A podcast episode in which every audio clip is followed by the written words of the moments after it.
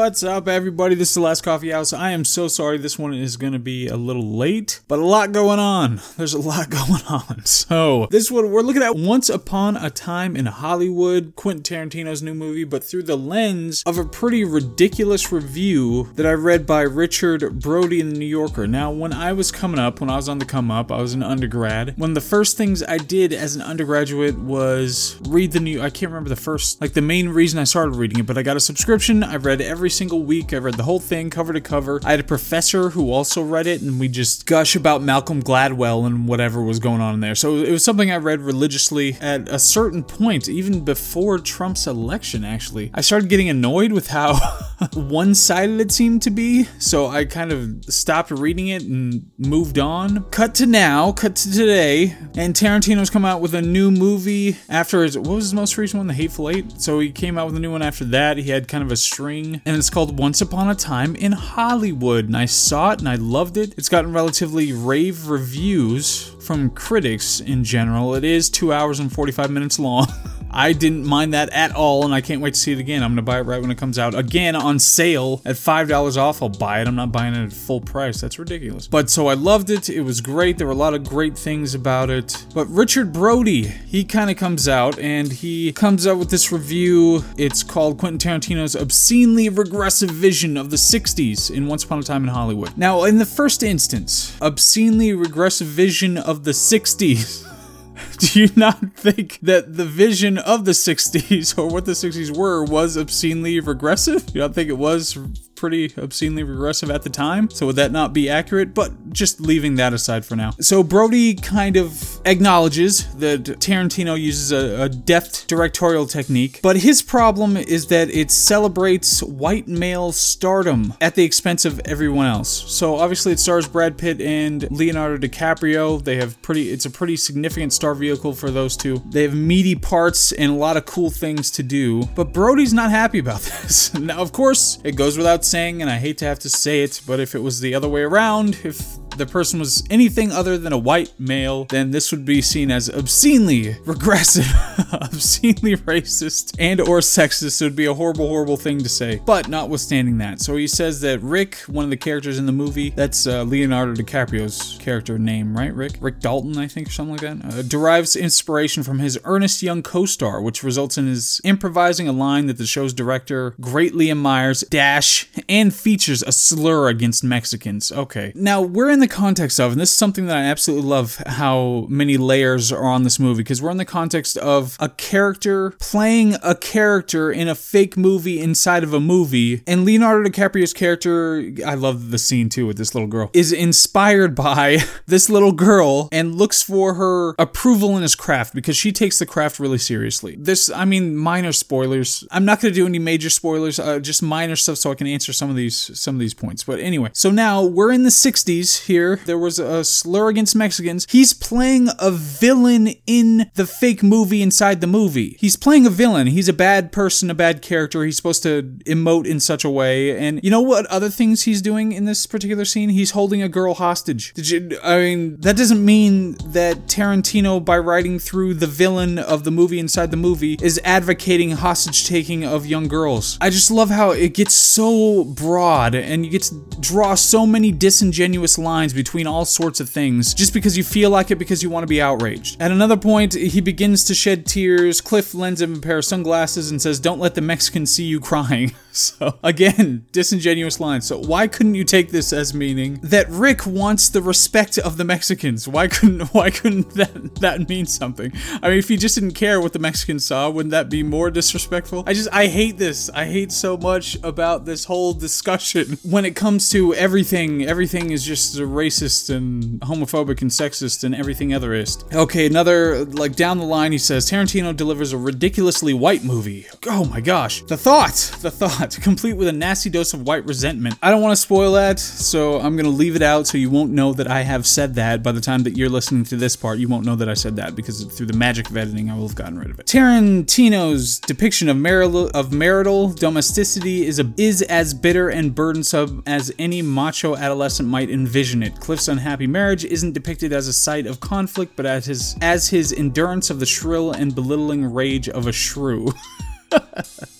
Right, and as we'll get into in my my full response about this. So, so what? what he doesn't get to have a, a, perspective on marriage, even if that's exactly what it meant. That's what exactly what he was trying to say that uh, people should emulate this particular character, this washed up actor, or this washed up stuntman who nobody likes. Even if he's saying that you should emulate emulate everything that they do. So what if his perspective was exactly that? That he doesn't like marital domesticity, that he thinks it's a problem that he has a he has a problem with resigning oneself to that particular union and becoming a shell of oneself as a result. Why why couldn't he have that as an artist or just as a person in general? Why couldn't he have that perspective? I mean, I love it because I just read To the Lighthouse, which I loved by Virginia Woolf. It's a fantastic book. One of the major themes and the major things that she she says within that book is that being under the yoke of marriage and the societal expectations of marriage is something that chokes artistic artistic expression, her ability to be able to express herself artistically. She has a problem with marital domesticity. So would the same would the same criticism be levied against her for that reason? Of course not, because she has different genitalia. She's a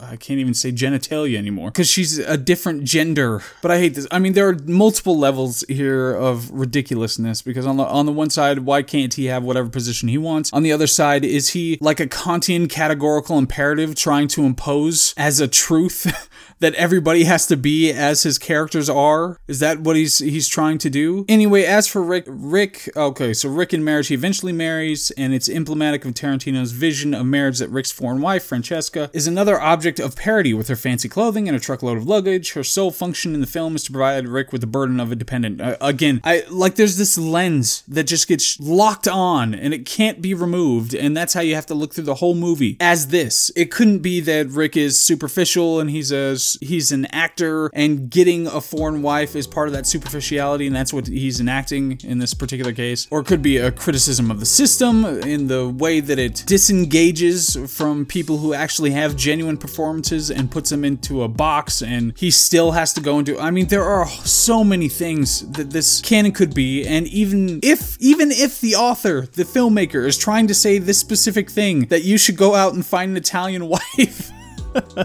that you can just treat as a dependent and she doesn't have any other function and she just buys a bunch of clothes. Who cares? What does it matter? The movie's most prominent female character, Sharon Tate, is given even less substance. She is depicted as an ingenuous Barbie doll who dizzily admires herself on screen, which of course could be thematic or properly reflective or accurate or whatever the hell else. I love that it's like a critic's job to say that no, this needs to be something else. It's not even within the, like, there isn't even a sense of, okay, I'm trying to put this movie together and see how it works, how it functions as an artistic medium, as something that, what is the artist trying to say? Is it said well? Is it complex? What are the characters like? What is the overall functioning? How does it look? What is the sound? All those things. It's not even within that kind of a rubric. It's something completely different. And I saw there was a, who did I see it? I think Tim Pool did a video on it or something like that, where he was talking about how there was a website that was criticizing movies based on wokeness. It was giving them wokeness grades. It says like Captain Marvel, yeah, you get a B plus because yeah, you have a woman lead, but she's a white woman, so you get a dot for that. And Avengers, you get a D minus because there are way too many males doing male things in this particular movie. But that's the kind of new rubric that's being applied to a movie here. Since the hell when did a work of art have to be advertising your favorite political positions? Since when was that the criteria for the quality of a movie? I don't know what kind of clown world we're living in here, and this is something that's in the New Yorker. So he whines later about having Tarantino having voided the artifacts of substance. So he doesn't talk about political protest and social conflict and changing mores. He doesn't get into that, so it must be a terrible movie because of that. Tarantino never suggests the existence of a world outside of Hollywood fantasy, one with ideas, desires, demands, and crises that roll the viewers of movies, if not their makers. Who cares? I I can't even stomach this kind of nonsense. Obviously, the movie in itself, the the point is a, a love letter to old Hollywood. That's what the author and filmmaker is trying to get across, along with a condemnation of the lack of restraint and the death of the innocents regarding the the making of movies. That's what it's about. That's the point. That's the point that the uh, that the artist is trying to get across. Just because I don't like that Into the Lighthouse men are treated as weak and fragile, and they just have all these interests that don't mean anything and don't get anywhere. They overestimate their importance or whatever else just because that might hurt me personally, doesn't mean that To the Lighthouse is a bad piece of work, a bad piece of art or literature. It's fantastic, and all those themes make it fantastic. Just like in this movie, the fact that Tarantino was able to interweave all these thematics and accomplish a whole hell of a lot of things symbolically, allegorically, when it came to just the technical aspects of filmmaking, when it came to the, the performances of the actors, and the meta analysis of what making a movie was, what making a movie is, what the kinds of things that created the magic that movie making did for us for a long, a long several decades before it became a corporate shell of what it once was. All those things he's trying to get across, and that's what you see. People who genuinely love movies, when they see this kind of a movie, when they see this movie, they understand the language of what it's trying to say as an artistic piece. It's ridiculous to just assert that this this movie, like I said, is like some kind of a categorical imperative that's saying that this is what we need to go back to, back when it was white, and back when the women had lesser roles. It's lamenting and using using history to demonstrate and explore an idea about the protection and saving of the innocence of what filmmaking was and what filmmaking meant. It was about entertainment and it was about the transportation that a film was able to do. That's why he traffics so completely in B movie genres and, and doesn't try to elevate, or, I mean, I put that in quotes, elevate. But Tarantino's greatest interest is in film, in film itself, in filmmaking, in the history of film, in the things that go into it. He loved the spaghetti westerns and the look and the feel and the texture of those kinds of movies. So the point was to pay homage to that and to lament the loss of that innocence that you were just trying to make a movie and you weren't trying to do something else. And the things that happened, not just with the pedophilia uh, that was a disgusting underbelly of the whole Hollywood system, but in what happened, what that took our innocence when it came to filmmaking, took our innocence away that happened to Sharon Tate and, and the Manson murder. So it's just, there's so much going on here. It's so much affection for the art of filmmaking. And this piece, this article in the New Yorker, in this era of America, is blithe to tear it down. Let's not mince words here because of the skin color and gender of the people starring in it. And of course, the skin color and gender of the person who made it. That's what this is reduced down into. This isn't a genuine look at the value of this kind of filmmaking or the novelty of having something that's not a sequel or a superhero movie or part of established IP. This is genuine filmmaking with genuine ideas and creativity, and it's something that's being trashed by a major reviewer based on gender and skin color. This is absolute insanity. It's clown world. I, I'm just done with that. All right, at some point, it might go into more intensive detail about all the great things about Once Upon a Time in Hollywood and how complex it is and how many things are going on there. But not right now. I'm gonna shut it down. Try to enjoy the rest of my day. And like I said before, if if you enjoy what I do and are interested in writing or in literature in general, I think it's a lot of fun read. It's the first thing I've ever published. It's called John Shade Reads Aspiring Authors. You can find it on Amazon. Let me know what you think. That was the last coffee house. Okay, thank you. Bye.